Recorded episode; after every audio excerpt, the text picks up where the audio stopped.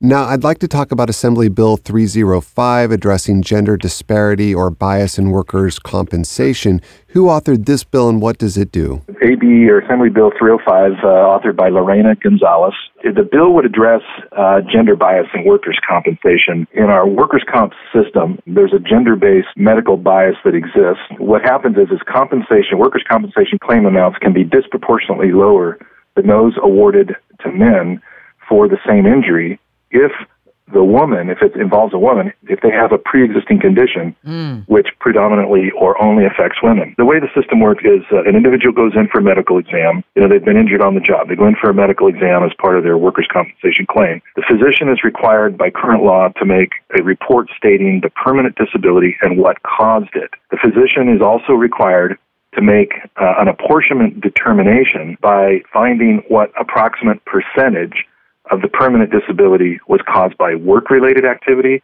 versus quote unquote other factors before and after the alleged work injury took place. Under California law, though, you, you can't make decisions based upon gender, right? That's illegal. It's, it's, it violates other the laws against discrimination. The unintended consequence of our current system is that they end up with a compensation or a percentage that is often less than a male. So, for example, the legislation would prevent basically four conditions from being taken into account by a physician. And those four would be pregnancy, menopause, osteoporosis, psychiatric disability or impairment caused by sexual harassment or any of these other conditions that I mentioned. Forgive me again, I have uh, personal experience with this, and, and somebody close to me in my family is being discriminated against for this very thing.